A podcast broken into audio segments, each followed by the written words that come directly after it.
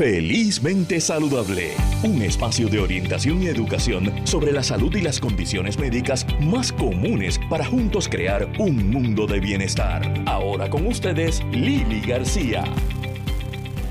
Muy buenos días amigos de Radio Isla 1320, Lili García con ustedes en este inicio del mes de abril, como se nos está yendo el año increíble. Eh, aquí estamos en vivo, eh, felizmente saludable hoy.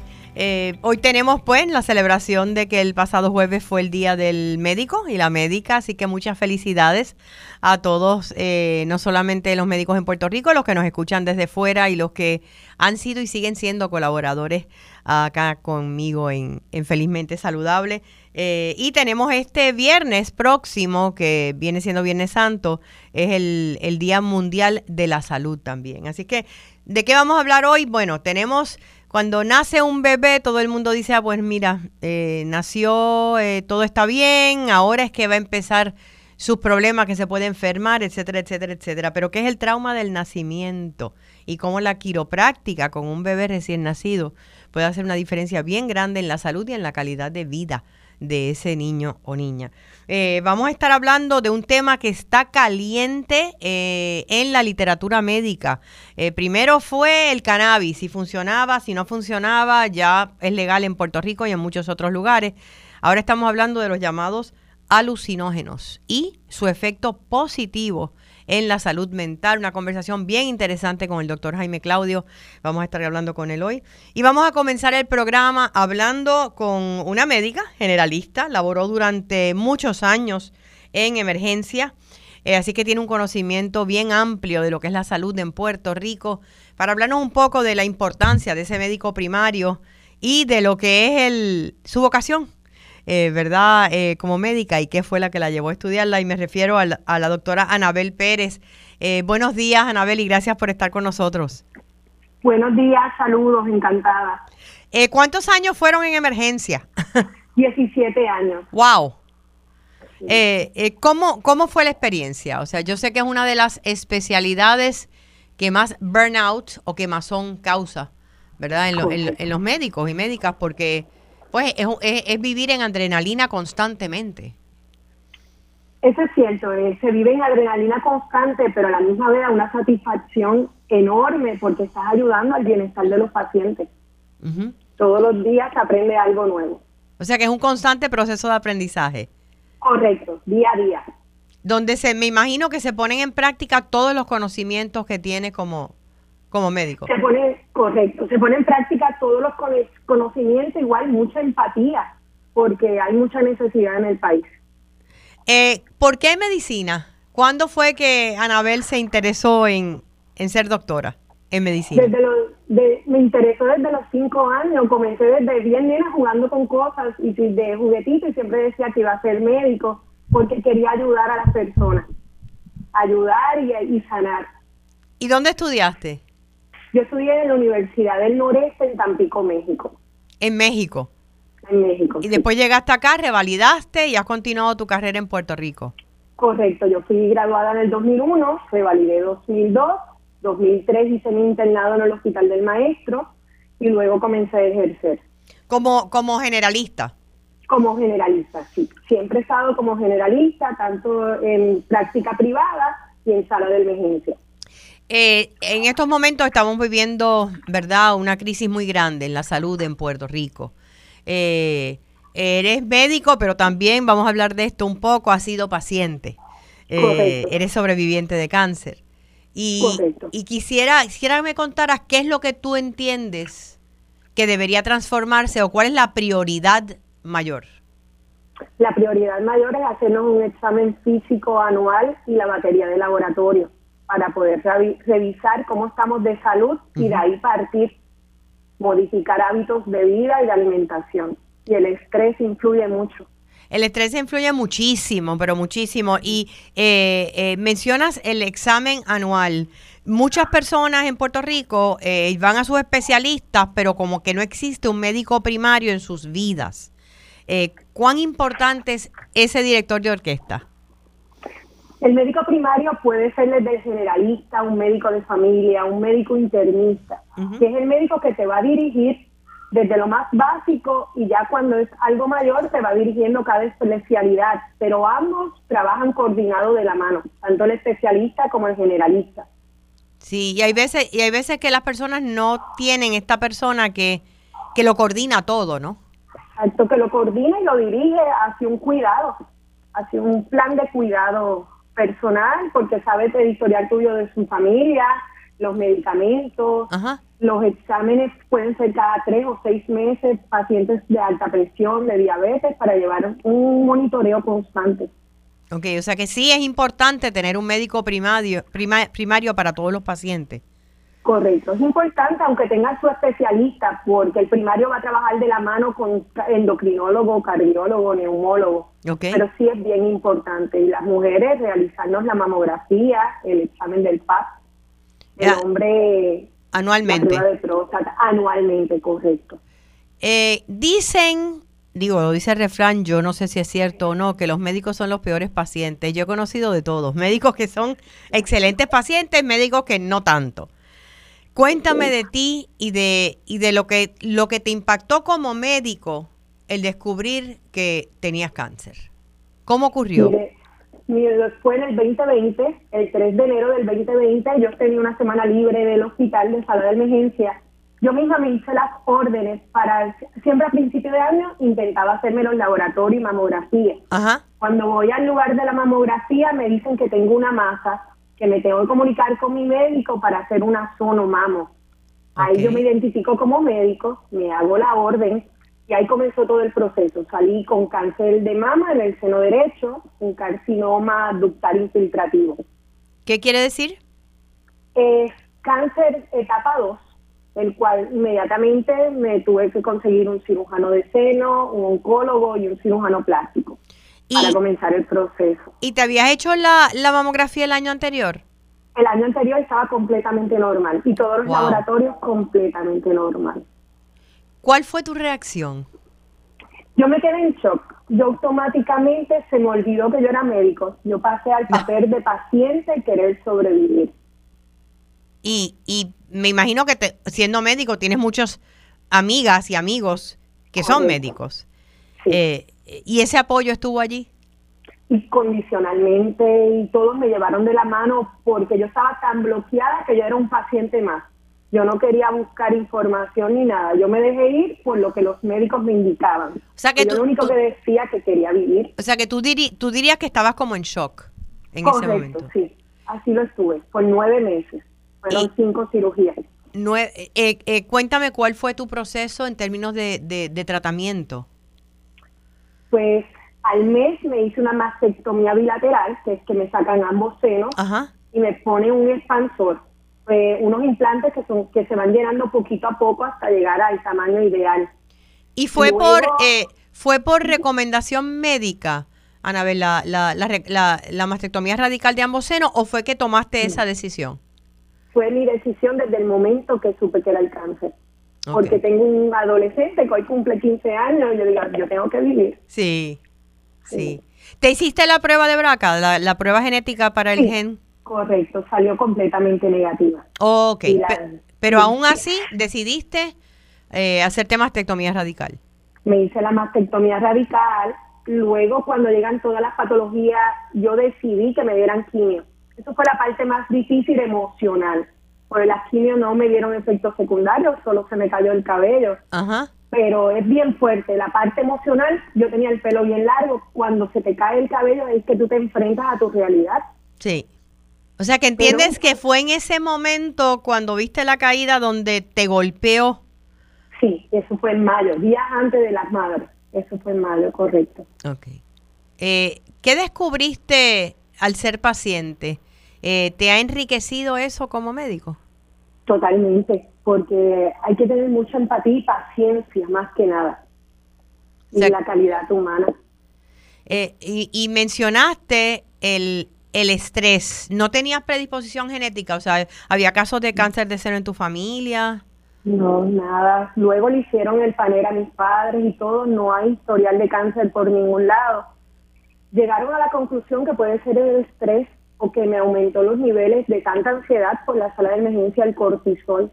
Pudo ser lo que lo desencadenó porque yo no tomo, no fumo, hacía ejercicio todos los días. O sea, que entiendes que sí había, eh, digo, eh, hay personas que viven en un nivel de estrés y ansiedad, sea por su personalidad o sea por su trabajo, eh, y no se dan cuenta. Están con la adrenalina en high 24/7. Correcto.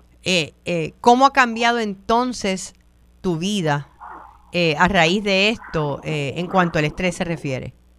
fue un golpe, fue un golpe porque yo me sentía que lo único que yo sabía hacer era estar en sala de emergencia en el corre-corre intentando ayudar y salvar vidas. En ese momento tuve que hacer un detente y poner las prioridades. Pues ahora estoy visitando pacientes en el hogar, algo más tranquilo, brindándome yo calidad de vida, durmiendo mis ocho horas. Yo cuando ejercía full, lo que dormía era cinco a seis horas, claro. más profesional y no me alimentaba lo correcto. Ahora hago todas mis comidas, descanso como debe ser. Y me, calidad de vida. y me imagino que esos consejos eh, se los pasas también a los pacientes que ves. Pues claro, es una enseñanza, es una enseñanza para mí y todo el que tengo alrededor. Eh, como médico generalista, eh, ¿qué es lo que tú quisieras que los pacientes sepan que tal vez no saben? ¿Verdad? Dicen que nosotros vamos a vivir cada vez más tiempo. Somos uno de los países con más eh, adultos mayores en el mundo. creo que estamos en número 7 según la estadística más reciente. pero eso no significa necesariamente que vamos a llegar a esa edad con, con calidad de vida. ¿Qué tú quisieras inyectarle a la gente como médico? Uno enfocarse, que cada cual tenga un plan de cuidado de acuerdo a sus necesidades. Igual, una dieta según tus condiciones médicas y la actividad física. No significa que todos tenemos que ir al gimnasio una hora. Con 15 minutos a 20, 2, 3 días a la semana, estamos dando la adrenalina, activando el corazón, ayudando para evitar el colesterol y todo. eh, ¿Cuál es el problema de salud más apremiante eh, que te encuentras en el día a día? Alta presión. Las personas no se dan cuenta eh, en el estrés que viven, en la ansiedad. Cuando van a la oficina médica o una emergencia, la mayoría sale con las presiones súper altas. Ok. Eh, ¿Y no tiene que ver necesariamente con el peso? No, no tiene que ver con el peso. O sea, que es más el estilo de vida, por lo que El estilo de vida, sí. hay que modificar todo. Y yo no lo veía mientras yo estaba como médico de salud emergencia, nunca lo vi. No. Bueno, tal vez estabas tratando emergencias en ese momento resolviendo, ¿no? Exacto. O sea, que es diferente. Estaba leyendo precisamente un artículo que me chocó bien interesante ayer que hablaba sobre cómo la mayoría, ahora hay un requerimiento, tú sabes, las máquinas estas de, con que se mide la presión, requerimiento de, de, usarlas para personas de, de, mucho peso. Eh, tú sabes que tienen un eh, no sé cómo, cómo se llama. mórbida, el BMI. Sí, el, el, no, que tienen el, lo que tú usas para medir la presión, tiene que ser extra large, extra, extra, extra large. Y que la gente lo está solicitando en las farmacias también porque son personas sobrepeso. Eh, y eso es bien triste. Es bien triste y siempre que se vayan a monitorear, las, las máquinas que son electrónicas te dan un más o menos, pero eso no es real. Si, si uno le sale alto, esperar 3 a 5 minutos y volvérselo a tomar tranquilo en reposo o si no manual. ¿Por qué es así? Eh, eh, te lo digo porque tengo la experiencia con mi mamá que eh, los médicos mismos le han dicho no se tome la presión todos los días o dos veces al día porque se va a volver loquita. se sugestionan. Se sugestionan, pero porque esas máquinas hay que calibrarlas, porque es que no siempre son certeras no son certeras porque si uno mueve el brazo, un movimiento inconsciente o lo doblas, automáticamente te va a salir algo en un error sumamente alto. Tú sabes que una de las cosas que, que estaba discutiendo con unos eh, en la farmacia el otro día con la farmacéutica es que antes tú ibas a una farmacia y tenías máquinas de medirte la presión o las mismas farmacéuticas lo hacían. Eh, hoy en día no. Había a veces en centros comerciales una persona que tú ibas y, y estaba sentada y no lo hacen. Yo me imagino que será por, ¿verdad? Eh, eh, miedo a las demandas o lo que sea, pero eh, lo cierto es que tú quieres saber cómo está tu presión y no confías en tu maquinita, tienes que ir a emergencia. Eso es cierto. Varios planes médicos del país están haciendo campañas según por distintos pueblos, monitoreando tanto la presión, el azúcar, incendiando motivando a las personas que se hagan sus laboratorios, Ajá. mamografía y todo, sí. Eh, Pero aunque ya no se ve. si una persona no, no padece de alta presión, eh, eh, o sea, no está tomando medicamento o algo, ¿cada cuánto tiempo debería tomarse la presión como, como medida de prevención? Una vez a la semana. Por lo Una menos. Vez a la semana. Sí, una vez a la semana y llevar una dieta baja en sal. Eso es lo más importante. Correcto. Sí, otra de las, de las eh, condiciones que más preocupa en Puerto Rico es la diabetes. La incidencia es altísima. Altísimo. Eh, Sí, ¿Están portándose bien los pacientes? no. no, inclusive en el hospital llegaban con un dolor abdominal y cuando tú te mirabas estaban comiendo. Y yo, pero llegaste con dolor de barriga, no puedes estar comiendo. ¿Y se entiende que el problema principal con los pacientes diabéticos es que no controlan su dieta? no controlan la dieta, muchas veces son genéticos. Sí. Su cuerpo se lo produce, pero no, no llevan los hábitos correctos. Y eso, eso es algo que tú puedes controlar. Tú no puedes controlar si genéticamente eres diabético, pero sí puedes controlar tus hábitos de, de alimentación. Exacto, y es un desafío del médico primario hacia la salud, enfocar y llevarle el conocimiento a los pacientes. Sí. Ahora, desde la perspectiva como médico hacia los pacientes, ¿qué te gustaría que los pacientes supieran sobre ustedes? Somos igual de humanos, a veces estamos cansados, nuestra vocación es servir y ayudar a todo el que lo necesite. Y pues necesitamos, un buen médico necesita escuchar al paciente, Ajá. porque si uno escucha al paciente, el paciente te dice el diagnóstico, entre signos y síntomas. Es saber escuchar con la mejor honestidad todo el tiempo. Y yo creo que desde parte del paciente hacia el médico, eh, lo que dijiste es bien importante, esa empatía y recordar que el médico también es un ser humano, eh, tiene sus problemas, tiene sus situaciones y, y, y no estar a la defensiva, ¿no? No, somos un trabajo en equipo, porque no le pueden mentir el médico ni el médico al paciente. Somos un trabajo que los dos vamos de la mano. Claro. Y se hace todo coordinado por dos o tres meses y te vuelvo a ver y vemos cómo estás y, y nos motivamos mutuamente. Vamos a motivarnos y a darnos la fuerza el uno al otro. Que eso es lo importante. ¿Cómo te Sí. sientes ahora mismo? Eh, ¿Cómo estás en tu proceso? Eh, todavía no estás en remisión porque tu cáncer fue muy reciente, ¿no? Sí, estuve en remisión ya a los seis meses. ¡Ay, Pues qué maravilloso! operé, gracias a Dios, ya en junio del 2020 ya estaba libre de cáncer, había terminado quimios y todo. Gracias a Dios estoy muy bien. Eh, ¿Qué le recomendarías a las mujeres que están hoy escuchándonos, ya sea recién diagnosticadas de cáncer de seno o de cualquier otro tipo de cáncer? Estar positivo. El cáncer no es muerte, el cáncer es simplemente mirarnos hacia adentro, qué estamos haciendo, qué no lo pudo provocar, cómo podemos prevenirlo. Hoy en día los tratamientos de cáncer no dan, no dan síntomas, hay que confiar en su médico y tener mucha fe y positivo, porque la mente es poderosa. La mente es sumamente poderosa. ¿Quién fue tu, tu grupo de apoyo en el proceso? Yo tenía tanto mi oncólogo, la cirujana, yo estuve con psicólogo y psiquiatra, porque uno tiene fuera de su entorno familiar que dialogar Claro. con un profesional para sacarte ese dolor. O sea que fue otro, otra perspectiva completamente diferente. La parte médica cubierta, pero la parte psicológica también. Sí, tiene que ir de la mano porque son muchas, vienen cambios hormonales, la cicatriz en tu cuerpo, no puedes hacer lo que tú has hecho por toda tu vida y te van llevando de la mano. Es más aceptación y una bendición. Uno tiene que ver todo al final de todo el camino que es una bendición, ¿Qué has aprendido de ti que no sabías?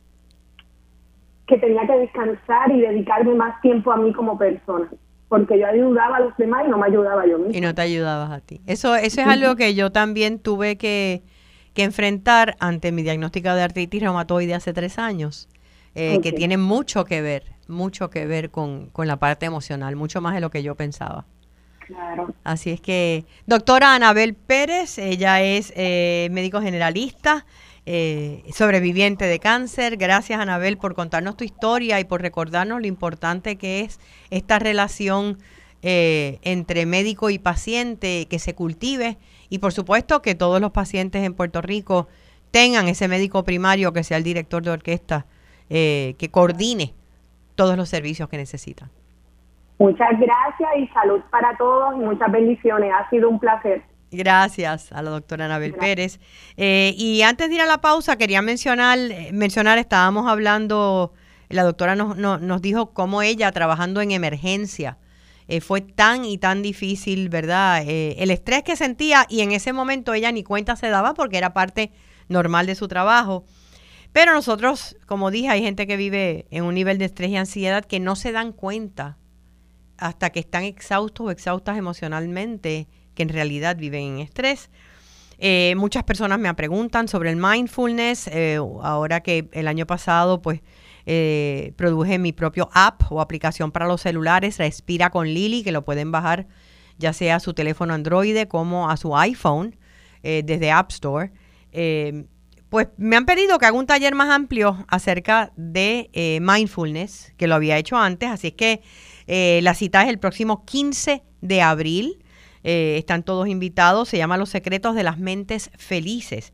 Va a ser un taller de dos horas y media, eh, como que sembrar la semillita de lo que es mindfulness, empezar a comenzar a aprender a respirar abdominalmente, a reconocer por qué estamos viviendo con gringolas puestas sin ver lo que está ocurriendo alrededor y muchas veces sin ver lo que está ocurriendo dentro de nosotros mismos. Identificar qué podemos controlar qué no podemos controlar, qué debemos soltar eh, y aprender técnicas para practicar el mindfulness en la vida diaria. Sábado 15 de abril a la una de la tarde. Esto va a ser en la Fundación Nacional para la Cultura Popular. Aquellos que no han ido, eh, está frente por, en la calle Fortaleza, frente a las tradicionales sombrillitas que siempre ponen. Ahora hay unas maripositas eh, casi llegando a la fortaleza. Allá a la izquierda van a ver la fundación. Tienen un salón de actividades excelente.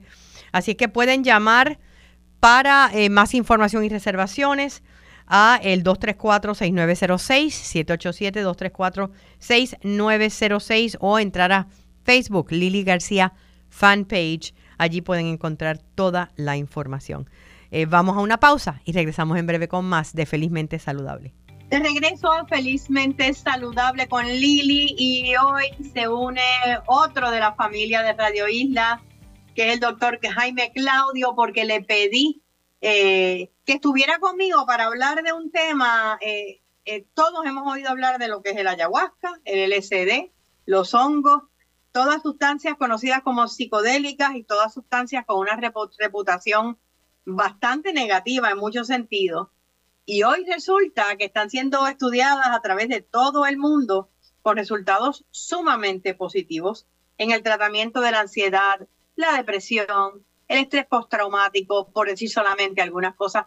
Hola Jaime, gracias por estar conmigo hoy. Lili querida, siempre es un placer este, verte, escucharte, compartir visiones, sueños, añoranza de seguir creando un mundo mejor, una islita llena de sabiduría y bendiciones y pues eh, siempre valoro enormemente tu trabajo y esto que vamos a hacer hoy es bien importante porque vamos a poner las cosas en justa perspectiva. Yo recuerdo cuando tuve la, la, oportunidad de presentar tu libro sobre cannabis, eh, mencionamos en aquel momento que lo próximo grande que venía, y todavía estamos trabajando con el cannabis, ¿verdad? Era la terapia psicodélica, eran los hongos, el LSD, eso se estaba trabajando a través de todo el mundo en estudio. ¿Qué está pasando que hace que esta sustancia eh, que nadie quería hablar de ella, sean tan positivas en el tratamiento, por ejemplo, de la ansiedad y la depresión. Pues mira, lo que ha pasado es que ya la verdad no puede ocultarse. Eh, y eh, gracias a una serie de, hombres y mujeres sumamente valientes que no abandonaron el, el crisol de la investigación, eh, de que esta era una terapia con grandes y potencial promesa, pues hoy en día eh, centros como eh, Stanford y, en particular John Hopkins este, tienen unos programas y tienen unos resultados que son dramáticos. Y hay que empezar con definir psicodélicos. Sí, por favor. Psico que, quiere decir la mente o el alma en griego, y delos, de los que la revela, que revela el alma o que revela la mente. Eh, por eso es que se llaman psicodélicos, ¿verdad? Porque te abren las puertas de la percepción y vamos ahora a, hablar un poquito de, de, cómo es que se da esto. Y primero que todo, Lili, rápidamente, para que veamos el sesgo que hemos tenido con las drogas. Este, muchas veces es un seco político, eh, cultural y no está basado en ciencia. Y, gran parte de la revolución que está habiendo con el uso de psicodélicos es que la ciencia está revelándonos lo, lo, que, lo, seguros que son. Entonces, fíjate, este, para que tengamos una idea, eh, Estamos hablando también eh, de dosis pequeñas, ¿no? De estos, de estas sustancias psicodélicas. Ya mismo vamos a hablar de eso. Yo creo que el mensaje más importante que le tenemos, estamos hablando de una sustancia poderosísima, segura, pero este, el, portal eh, de trabajo con estas herramientas tiene que eh, respetar la Eucaristía, el sacramento, el ritual de prepararte, de ser guiado, porque es una experiencia sobrecogedora. Uno de cada tres personas que hacen la dosis psicodélica alucinante de estos, eh, y de nuevo, la alucinación no necesariamente es, es visual, puede ser auditiva o sensorial, pero lo importante es que uno de cada tres dice que esta es una de las experiencias más importantes de su vida, a la par con el, el primer hijo que te llega, ¿verdad? Que tú sabes que ese siempre es el, el que claro. Eh, impacta. Y mira, este libro es el libro que revolucionó esto. Michael Pollan es un gran autor, tiene varios libros sobre nuestras relaciones con las plantas y hace tres años atrás él saca este libro, se llama Cómo cambiar tu mente. Ya tenemos el documental extraordinario en Netflix que también les, exhorto a que lo ah, vean. Y, es, y esto viene a, a popularizar toda la experiencia y cómo está.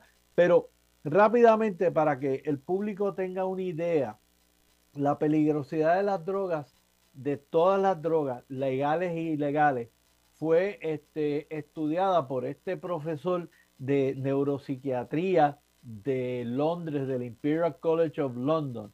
Y lo más interesante, Lili, es que la peligrosidad en una escala de 0 al 100, peligrosidad en términos de si te puedes morir usando la droga, este, la mortalidad que causa. Este, la adicción.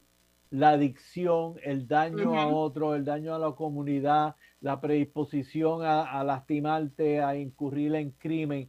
Todo eso se suma y como vemos aquí, la droga más peligrosa que está en el armamentario de los seres humanos, no cabe la menor duda que es el alcohol. El alcohol por lo ubicuo que es y porque obviamente una dosis pequeña puede ser muy terapéutica, pero una vez tú empiezas a pasar el umbral de lo razonable, ya empiezas a consumir más de dos tragos al día, pues obviamente ya este, entras en una zona terrible de peligro. Y sin, e, y sin embargo es legal. Y sin embargo es legal.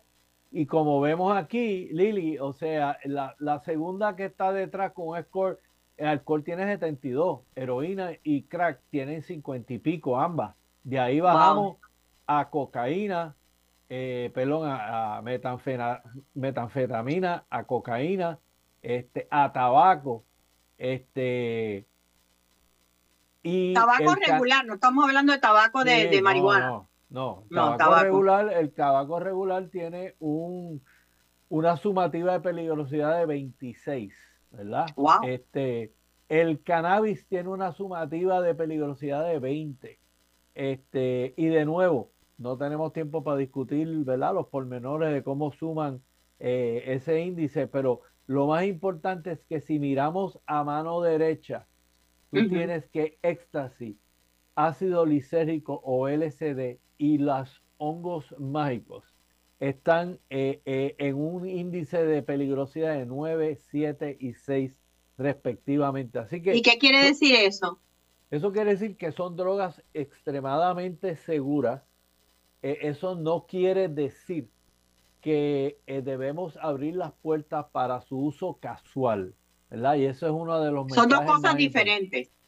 Definitivamente, pero lo interesante de los hongos en particular es, esto es una experiencia que muchas veces requiere una a tres intervenciones.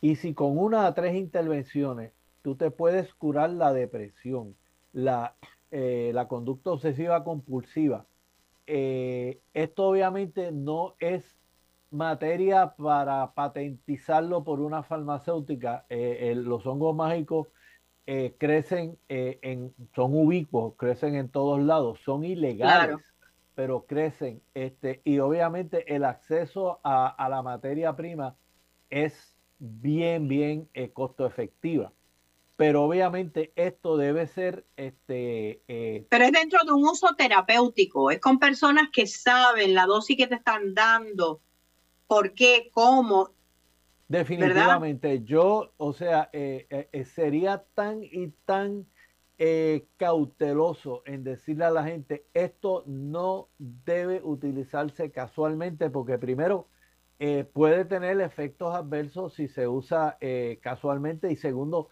no le va a sacar el provecho.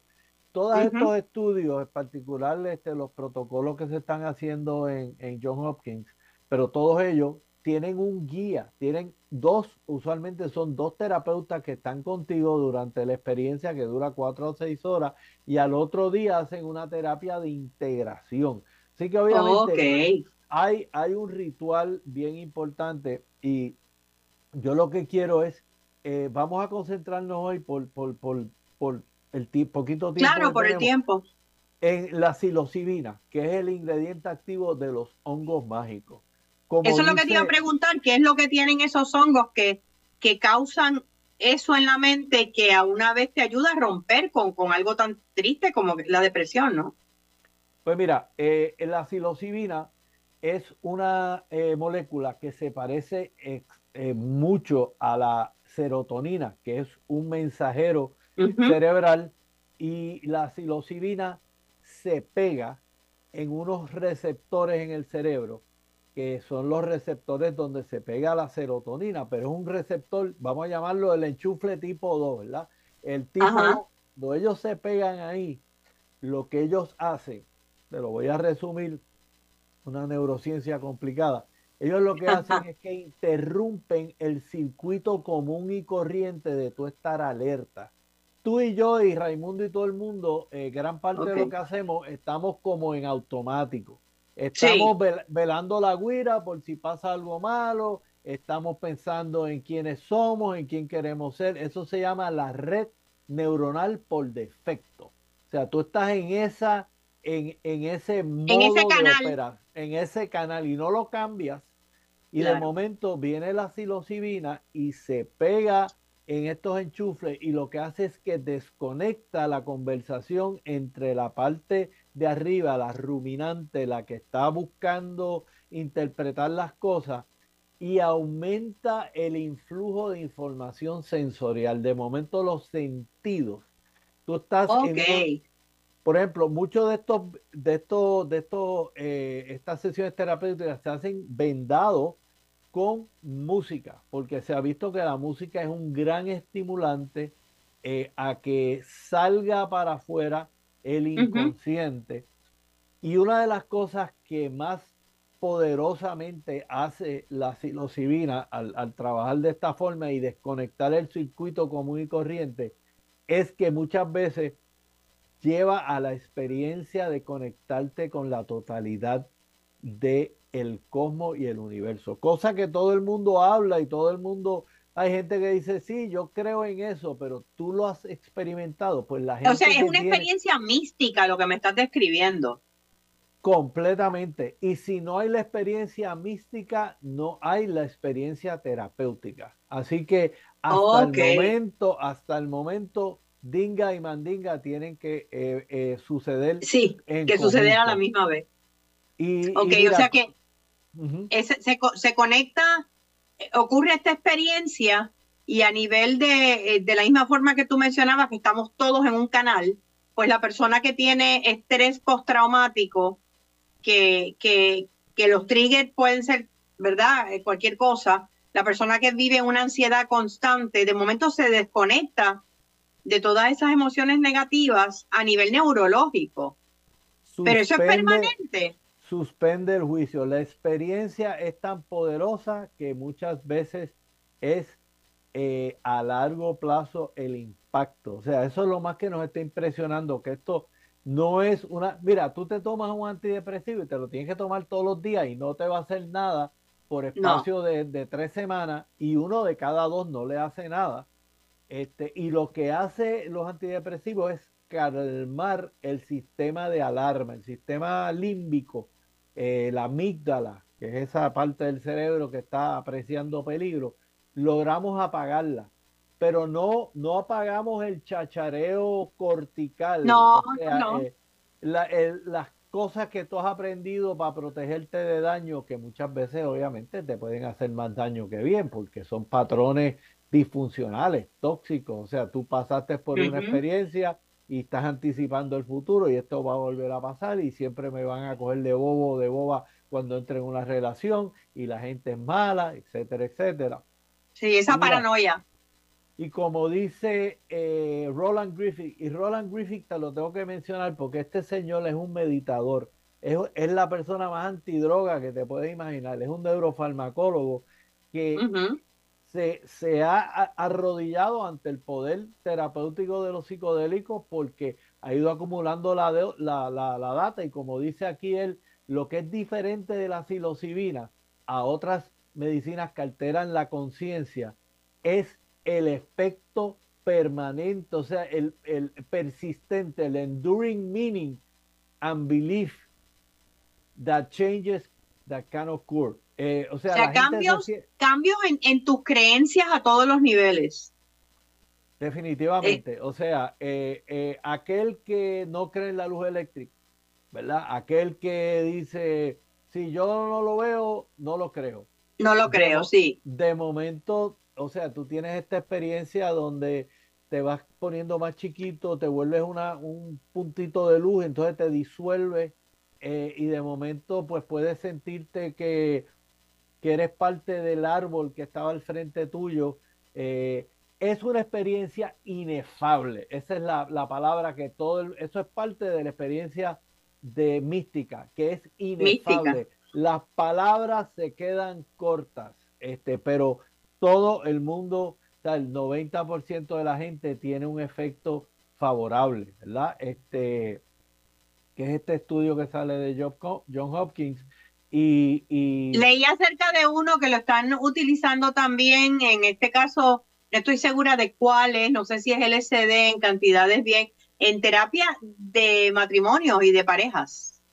en términos de romper patrones que ya tú los traes y es bien difícil cambiarlos.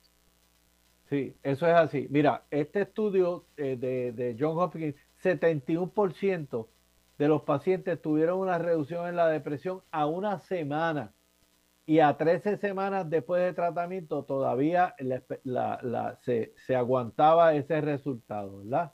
Wow. Este, eso, eso es bien impresionante. Así eso es bien impresionante. Ahora, ¿cómo, eh, ¿cómo tú ves, tú que has estado tan de cerca en lo que ha sido, eh, no solamente en Puerto Rico, sino a, nivel mundial, ¿verdad? El movimiento del cannabis, que todavía nos falta mucho en términos de conocimiento y todo. Eh, ¿Cómo tú ves esto progresar? Bueno, yo, yo lo veo progresando este, despacito. aquí no va a haber una, un destape, pero tenemos que eh, ser valientes y, decir, Puerto Rico debe tener eh, terapia asistida por psicodélico en manos de terapeutas a un costo muy razonable, porque vuelvo y te digo, Lili, o sea, esta es una de las grandes bendiciones de esta terapia, que estamos hablando de terapias que están ligadas a la madre naturaleza, eh, que el costo de la materia prima es mínimo, que el costo que, tendría un tratamiento sería pues estos profesionales, este protocolo. Pero acuérdate también, y esto lo menciona Roland Griffith, que es un gran meditador, este, es un, es un monje budista, dicho sea de paso. Eh, él dice estas experiencias meditativas eh, y las experiencias que son guiadas por, los psicodélicos tienen una confluencia, se parecen, ¿verdad? Eh, y entonces una de las cosas que estamos haciendo es eh, ayudando a que la persona que tiene esta experiencia use las herramientas antes, durante y después de la meditación, del mindfulness. Claro. De, forma expandida. Así que yo, I, I see it as a brave new world, es un mundo con muchos retos, pero eh, no cabe Pero para que eso ocurra en Puerto Rico, perdona que te interrumpa, tiene que haber legislación, ¿no?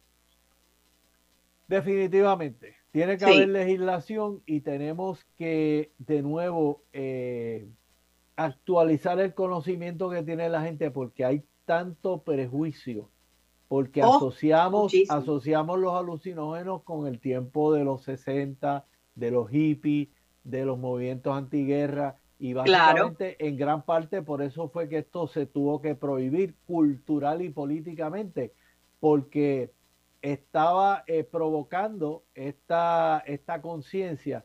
Y termino diciéndote esto, yo sé que el tiempo ya se nos, se nos acaba. Hay dos grandes retos que tiene la humanidad y tú sabes cuáles son, calentamiento global y tribalismo. Ambas cosas se ven completamente transformadas con la experiencia de psicodélico. Tú sientes que eres parte de la naturaleza y por tanto tú dices, yo tengo que proteger esto porque... Te sientes responsable. Sí. Yo soy esto. Y segundo, el tribalismo. O sea, eh, eh, cuando tú empiezas a darte cuenta que esa, esa idea que tú tenías de Lili termina aquí, Jaime empieza allá, de momento tú dices, no, está, está, todo conectado. Somos uno.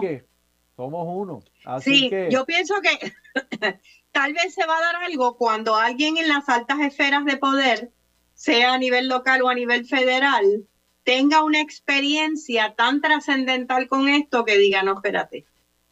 Eh, y eso, eso cada día se da más y más, este, especialmente... ¿Y en la clase médica se habla de esto? La clase médica se habla de esto, la clase médica está...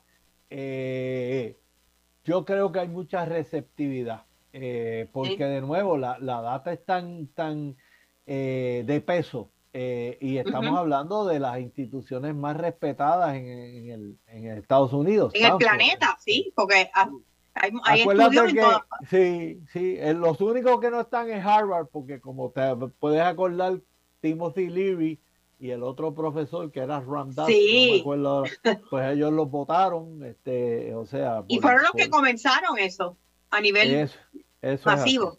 Eso es así. Pero gracias, Jaime. Esto es algo que estaremos observando. Eh, la salud mental es una cosa tan difícil y todos aquellos que tienen, eh, han padecido de algún problema de salud mental o tienen familiares, amistades cercanas, saben lo duro eh, que es para, para las familias, para las comunidades. Así es que que podamos buscar alternativas naturales y no peligrosas es maravilloso. Así es que le recomendamos el libro How to Change Your Mind, cómo cambiar tu mente, este, y seguiremos informándolo. Muchas bendiciones, Lili. Gracias, Jaime, gracias. Gracias siempre al doctor Jaime Claudio por información tan valiosa. Eh, bueno, todos los días hay avances eh, hacia nuevas alternativas de mirar la salud eh, y sobre todas las cosas la salud mental. hablando de salud mental, esta es una semana donde se invita mucho a la reflexión, ¿verdad? El comienzo ya mañana eh, de la Semana Mayor. Y, nos preguntamos, pues, ¿qué yo puedo hacer diferente? ¿Cómo yo puedo regalar vida? ¿Y cómo puedes regalar vida? Bueno, pues donando sangre.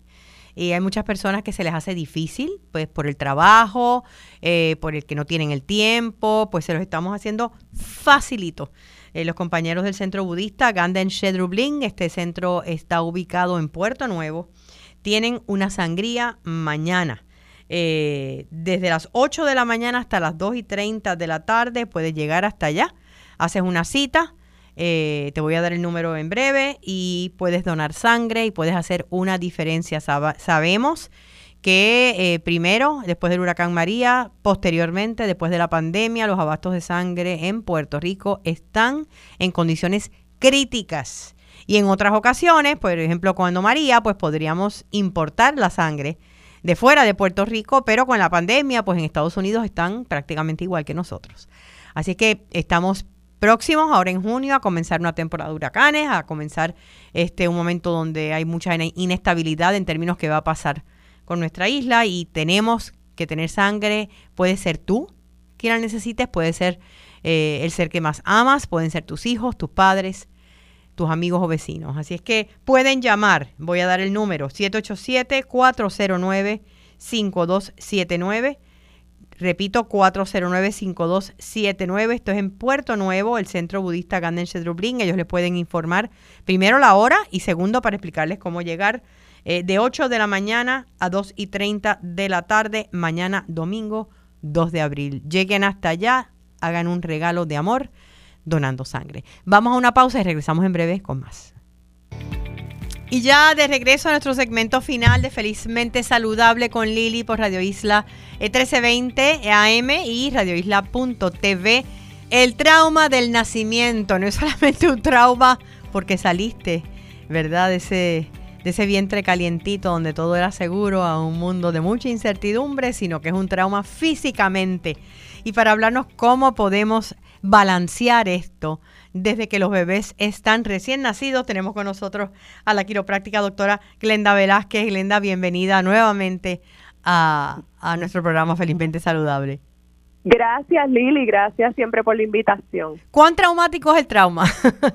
Bueno, el nacer es traumático, así que sin duda eh, eh, pasamos de estar bien calientito, como bien dice, en la barriga de nuestra mamá, a un proceso de nacimiento que es bastante traumático de por sí. Imagínate que entonces cuánto más puede ser traumático con todas las intervenciones que hoy en día se están haciendo en, estos procesos del parto y sabemos que muchas de ellas totalmente innecesarias. Sin duda, una mujer que está eh, pariendo, por ejemplo, eh, las intervenciones más clásicas son de que está pariendo acostada, donde tiene que pujar excesivamente y pues ahí el médico tiene que alar excesivamente el cuerpito de ese bebé. Tú sabes que yo tuve un sueño la semana pasada. No sé si te conté la última vez que nos vimos, eh, que yo estaba embarazada, que yo decía, imagínate, wow, me hago rica si esto ocurre, pero bueno, eh, a estas alturas de mi vida, yo estaba embarazada, ya pariendo, llegué al hospital mm, y me dicen, no, no, ya está a punto de salir, era niña. Eh, y, y yo les decía, pero es que no me puedes acostar siéntame, porque necesito que me ayude la, la ¿verdad? La ley de gravedad a que baje. Exacto. y yo peleando, yo decía, ¿de dónde rayos vino ese sueño? Pero bueno.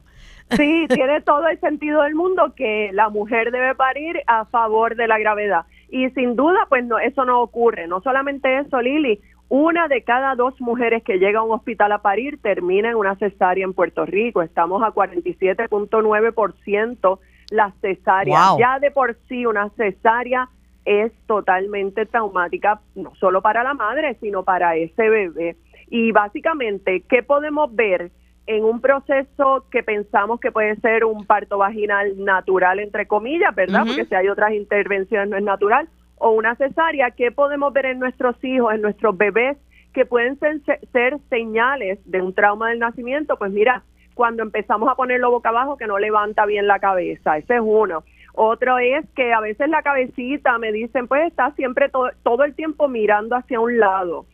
Otra cosa es que prefiere, mientras está mamantando, prefiere un seno más que otro. Ese es el más común y muchas mujeres. ¿Y eso, eso no es normal?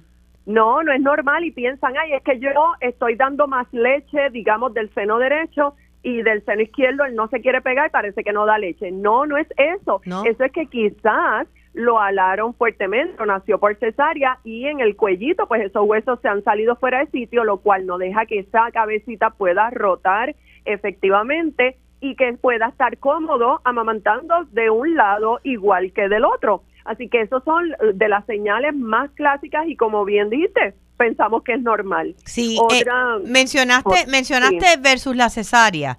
¿Cuál es la diferencia en términos del trauma? Uno pensaría que, que un bebé que está naciendo por, por parto vaginal eh, eh, tiene menos trauma o tiene más trauma que tal vez uno por cesárea, ¿o no? No, definitivamente digo, puede ser eh, una o la otra, realmente. Sin duda, tengo que aclarar, las cesáreas salvan vidas, pero según la según la Organización Mundial de la Salud, en un país saludable no debe haber más de 15% de cesárea y en Puerto Rico estamos en casi 48%. O sea, que, que definitivamente aquí hay algo que está ocurriendo mal. Y el problema es que la naturaleza no se equivoca y el canal vaginal para que salga un bebé es sumamente importante, exprime todos esos pulmones que van a expandir para poder eh, respirar mejor, o sea, y tiene un sinnúmero sin número de, de, beneficios el parto vaginal, que no deja de ser un trauma y un proceso bien fuerte, pero tiene muchísimos más beneficios que el que sea por cesárea, siempre y cuando no sea justamente necesaria. Como bien dije, salva vidas. pero, pues, mencionaste entre las señales de cuando un bebé podría tener una desviación o o algo pilladito en la espina dorsal, el que siempre esté de un ladito, el que no levante la cabeza, el que escoja un seno eh, al otro durante la lactancia. ¿Qué otras señales? Otras señales que de ese mal alineamiento, que el nombre correcto es la subluxación vertebral, pues otras señales pueden ser reflujo severo, los cólicos, los llamados cólicos, un bebé que no duerme, eh, no tiene un ciclo de sueño correcto. No quiero decir que no duerme toda la noche, porque un bebé naturalmente cada dos a tres horas claro, va, a levantarse. O sea, eso es lo natural y lo normal, ¿verdad? Eh, pero que no tiene unos patrones de sueño, está todo el tiempo intranquilo, bebés que a veces durmiendo se quejan, eso, eh, eso es algo que una mamá debe escuchar un bebé quejándose, como gimiendo, durmiendo, pues es que está pasando algo. Intranquilidad extrema, eh, procesos de estreñimiento también pueden ser debido a trauma del nacimiento. Otra de las cosas bien importante, Lili, que a veces hasta le toman fotos porque el bebé duerme, entre comillas, raro, cuando está todo arqueado hacia atrás que eh, me los han ah. enseñado y mi bebé tiene esa postura. Eso es tensión del cordón espinal, que es ese cordoncito que sale del cerebro que va por dentro de la columna vertebral. Y eso sí que es bien común en bebés que han tenido un nacimiento bien traumático, ya sea vaginal o por cesárea, pero que ha sido fuerte. Y el punto importante aquí entender es que eso, cuando identificamos que nuestro bebé ha nacido así, es inmediatamente llevarlos a quiroprácticos, sobre todo quiroprácticos pediátricos, que es mi, especialidad, porque entonces vamos a evaluar cómo está esa columna vertebral, si hay algún mal alineamiento, si hay alguna subluxación y con ajustes gentiles y suaves se va corrigiendo y uno va viendo cómo ese bebé va fluyendo mejor y desarrollándose mejor, empieza a dormir mejor, evacuar mejor, empiezan los reflujos a, ¿verdad? a disminuir, empieza el bebé a enderezar su cabecita, a preferir el seno que antes no prefería, o sea, va a estar igual, empezamos a, empezamos a ver unos procesos que, de mejoramiento, ¿no? de, de ese crecimiento de ese bebé y por lo tanto definitivamente un bebé que se va a ir desarrollando mucho, mucho más saludable. Yo estoy segura que, porque la palabra que dijiste que es la palabra mágica es gentiles, los alineamientos gentiles. Hay personas que nos pueden estar escuchando y la idea que tienen del tratamiento quiropráctico es crack, crack. ¿Entiendes? Entonces dicen, ¿cómo es posible? A un bebé, a una bebecita recién nacida, yo no lo voy a llevar, pero ese no es el tipo de tratamiento de alineamiento que se le da a, un bebé en la práctica de la, de la quiropráctica pediátrica. Claro, claro, los ajustes se, se adaptan a la, al, al ser humano que estamos ajustando, claro. o sea, es por la necesidad. Y eh, con los bebés, los bebés recién nacidos, o sea, no se usa ninguna instrumentación, el ajuste es con un dedo, es lo mágico es llevarlo en la dirección correcta, no hay que hacer ninguna fuerza eh, yo trabajo, por ejemplo, en mi oficina, trabajo craneal, que ayudo a esa, esa formación, ¿verdad?, de, la, de los huesos del cráneo, a que, a que a veces van, llegan como con un lado más aplastado que otro, ¿verdad? Y muchas mamás se preocupan y eso también se, se va ajustando poco a poco, pero no es nada fuerte, no es para nada ningún crack ni nada de eso. Y el bebé no tenemos que esperar que le duela algo es que no te lo va a decir. No lo va a decir, no lo va a decir y mucha gente me dice, no, pero si me ve no, no le duele nada, está muy saludable y todo, pero entonces vemos estas pequeñas, señales, estas pequeñas señales que vienen siendo los síntomas. pues entonces vamos a corregirlo porque sabemos que esos síntomas, el trauma del nacimiento, eventualmente puede crear problemas del desarrollo, puede crear problemas en el desarrollo de más grandes, o sea, problemas del habla, problemas de, de, balance, problemas eventualmente que se que no vamos a ver el síntoma hasta que el niño, si acaso sea adolescente o a veces los que llegan a la oficina que ya son adultos. Entonces tenemos problemas que llevan años. Así mismo es. Cuéntanos, ¿dónde está el Centro Quiropráctico Díaz Velázquez? Pues nosotros estamos en la Avenida Central, la Avenida Jesús de Piñero, con el número 1270-1270. Allí este año ya cumplimos 22 años sirviendo en cuidado quiropráctico familiar a todas las familias que, han llegado a través de los años allí. Eh, con el número de teléfono 787-782-0034, pero también nos pueden conseguir a través de la página de Facebook Centro Quiropráctico Díaz Velázquez. Díaz Velázquez. Gracias a la doctora Glenda Velázquez, eh, muchas bendiciones y gracias por tu compromiso con la salud desde que somos bebés hasta que ya somos adultos mayores. Y gente, se nos acabó el, tiempo por hoy. Eh, muchas bendiciones en esta Semana Santa, eh, mucha paz, mucha tranquilidad y sobre todo recordándoles siempre que la felicidad es una decisión personal y que su semana sea una llena de felicidad y sobre todo de salud.